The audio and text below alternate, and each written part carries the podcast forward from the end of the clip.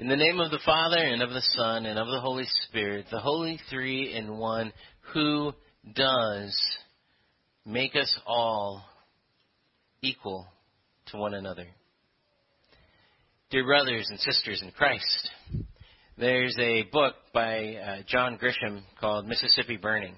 And in that book, there's a, a poignant sort of monologue that is uh, told by uh, it's it's two detectives that are looking into some civil rights leaders. Is, is kind of the plot of the story, but uh, and that brings up some of the the sort of racial tensions in Mississippi where they are at. And these two detectives, as they are going along, um, get into this conversation that's basically all about race. And uh, this conversation that's all about race uh, goes something to the effect of uh, the the sort of older, more seasoned uh, detective starts talking about his uh, the way that he grew up in a, a very racist part of Mississippi, and he, he he talks about how his father was a farmer, and it, it, they were poor farmers. They didn't have really pretty much anything. And there was a farmer sort of in the neighborhood, in the town, who, uh, who, who was, happened to be a black man. His name was Monroe. And Monroe one day saved up enough money to buy a mule. And Monroe had this mule and was able to plow his fields much easier because he had this mule. And Anderson, the, the detective's father, did not have a mule. And uh, people in the neighborhood were, were kind of teasing Anderson's father and, and saying that, oh, well, you know, there, there's this, this black guy who has a mule in your neighborhood and, and you don't. And uh, in, in the very racist part of Mississippi, that, them were fighting words. And that was a, a horrible thing. And so what turned out to be the case is that one day, well, they found out that the mule had died. And the mule had died, they find out because the mule had been poisoned.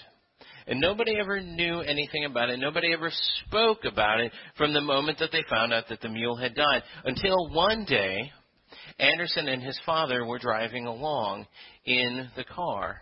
And as they were driving along in the car, they started talking about how Monroe had left his farm and had gone up north to go and do something else.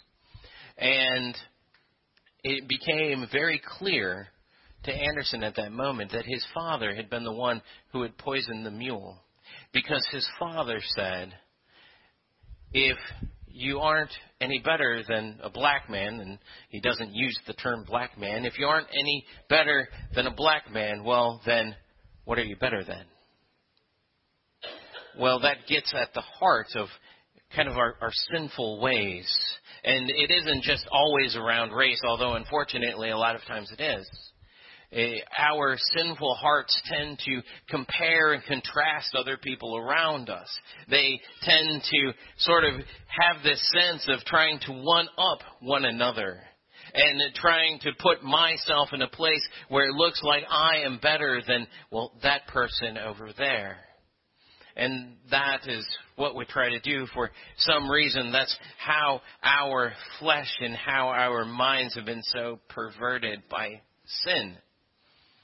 And so as we read through these readings today, maybe there's an element of us that, well, maybe starts to get into a little bit of that. Because you see, when, when we're talking about the Old Testament reading today from the book of Nehemiah, well, uh, let me just tell you what's happening in that story. They, they're getting together and they're reading the Bible together. Sounds really great, doesn't it? Sounds phenomenal. sounds like um, something that we do, maybe every Sunday or so. But the reason that they're doing it here in this part is that they have lost the Bible for about a generation. They have not read it. That's why they respond so strongly to it being read. That's why they cry out in tears of anguish because they know, oh, we haven't been reading the Bible for like 70 years. And that's also eventually why they cry out in joy. But, you know, maybe that makes us feel a little bit better about ourselves. Maybe it's been a while since we've read the Bible, but it hasn't been no 70 years yet. 68.2, but not 70. I'm better than those people. I don't need to cry out when the law is read to me. And then, of course, then you get to, well, that, that fun reading from the gospel, where you definitely are probably like, well, I'm better than those Nazarenes. Because they tried to kill Jesus. You know, you, you probably put yourself uh, up on a little bit of a pedestal saying, well, if Jesus had been in church that Sunday, that Saturday with me, and had I heard what he had to say, well, I wouldn't try to take him out onto the cliff and throw him over. I'm much better than that. And that's what we tend to do. In fact, uh, that's what the Apostle Paul is talking about when he's talking to the Corinthians. He, he's saying, we're all a part of the same body. And it does mean that we're different. And so he goes through different body parts and he says, you know, the, the hand can't say to the foot that you're no good because you're just a foot. And so on and so forth. And what he's really driving at here is he's saying, you, you, you, can't take a look at the differences that exist between us and somehow put yourself on a pedestal because you think that you are somehow better than the person around you. So a little bit later on, we're going to have a bunch of our new members come up, and uh, they are going to uh, be installed as our new members. And uh, th- there's a tendency, I think, anytime that somebody is up front, any place, for us to say, "Well, I'm better than them." Ah, you know, I, I've been going to church here longer than them. They're just new members. Or maybe my hair is better than their hair.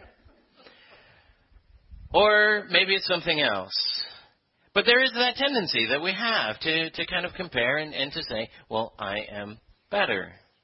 And we do that in all sorts of different ways. We do that in terms of our morals, in terms of our ethics, and we do that in terms of the way that people look, and we do that in terms of the way that people sound, and we do that in all kinds of different ways. And what that reveals about us is that we are just ridiculous idolaters. And here's why. Because of a courtroom scene. If you think about a courtroom scene, just imagine this for me. There are two murderers in this courtroom scene together.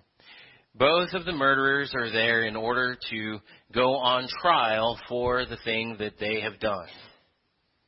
And as the two murderers are there waiting in the little pew like benches that are there in the courtroom, the judge stands up and the judge says, Can I have the two defendants approach the bench, please? And the two defendants approach the bench, and he begins to ask them questions about their crimes. And he begins to say, Well, who did you kill? And the defendant says, Well, I killed this guy. And he looks at the other person and says, And who did you kill? Well, I, I killed this girl. Oh. Well, well, how did you kill them? Well, I killed them this way. Oh, I see. And how about you? Well, I killed them this way. Oh, okay. And he begins, he continues to question them, and finally, at the end of it, he says, Well, I've made my decision. You, defendant number two, you are the worst sinner here. You are the worst murderer. And so because of that, we are going to send you to jail forever. And you, defendant number one, well, yes, you are a murderer, but you're not the worst murderer. And so you get to go free. Kind of ridiculous, isn't it? We would not want that judge to be a judge here in Tallahassee. And yet, That is the judge that we think that we want God to be. That is the judge that we think that we are. A judge that says, well, if somebody is worse than me, then I get off scot free because I can always say, well, they're worse. They did something worse than me. And what God says instead is He levels the playing field. And He says, first of all, no matter what sin you commit, all of the consequences are the same. They're all capital charges. You're, you're all going to die if you break my law. And so we're all equal under God's deserved wrath. Which is probably an equality that we're not too happy about. It's an equality that we're kind of like, oh yay, we get to be all equal and die together. Okay. You would probably be okay with a little bit of inequality there. No matter how liberal in mindset you might be, you're probably kind of like, well, I'm okay with a little bit of inequality. Just a tad, so I don't have to die, and that guy does. But God then says, you're also equal in another way, in another fantastic way. And that's what Jesus is talking about when he reads the scroll. That's what Jesus is referring to when he reads from those sections of Isaiah 61 and Isaiah 58 that are all about this glorious figure who is called a Messiah. And this Messiah is someone who is going to set people free. He's going to set the blind free. He's going to set free the oppressed. He's going to set free the, the prisoner. And here's how he does that. He doesn't do that by just saying, well, uh, you're, you're acquitted even though I know you should be guilty. And nobody gets punished here. Instead, what he does is he says, I am going to step into the place of punishment that you deserve. And that's why he has to be the Son of God. Because the Son of God is the only one who can take the amount of punishment that this room deserves. Because if you think about it, everybody in here, you deserve death. Because you're a sinner. And so take that times however many people are in here this morning. And you have to have a figure who is God in order to die that many times for people. And so when Jesus is on the cross, what he's doing is he, he's not just dying one life. He's taking the punishment of not just this room, not just this city, not just this state, not just this country, not even just this time. But he's taking that punishment upon himself and saying, It's all on me. So that when we have faith in him and what he has done for us, we recognize that we're all equal. In terms of our sins, yes. But more importantly, in terms of what Jesus Christ has done for us. And that's why we call him Messiah. And that's why we call him Christ.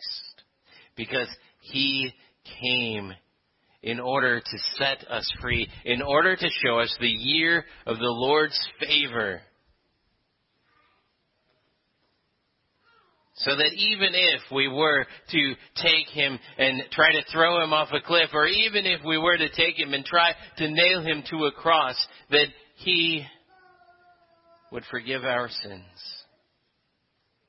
And so no matter what you do this week,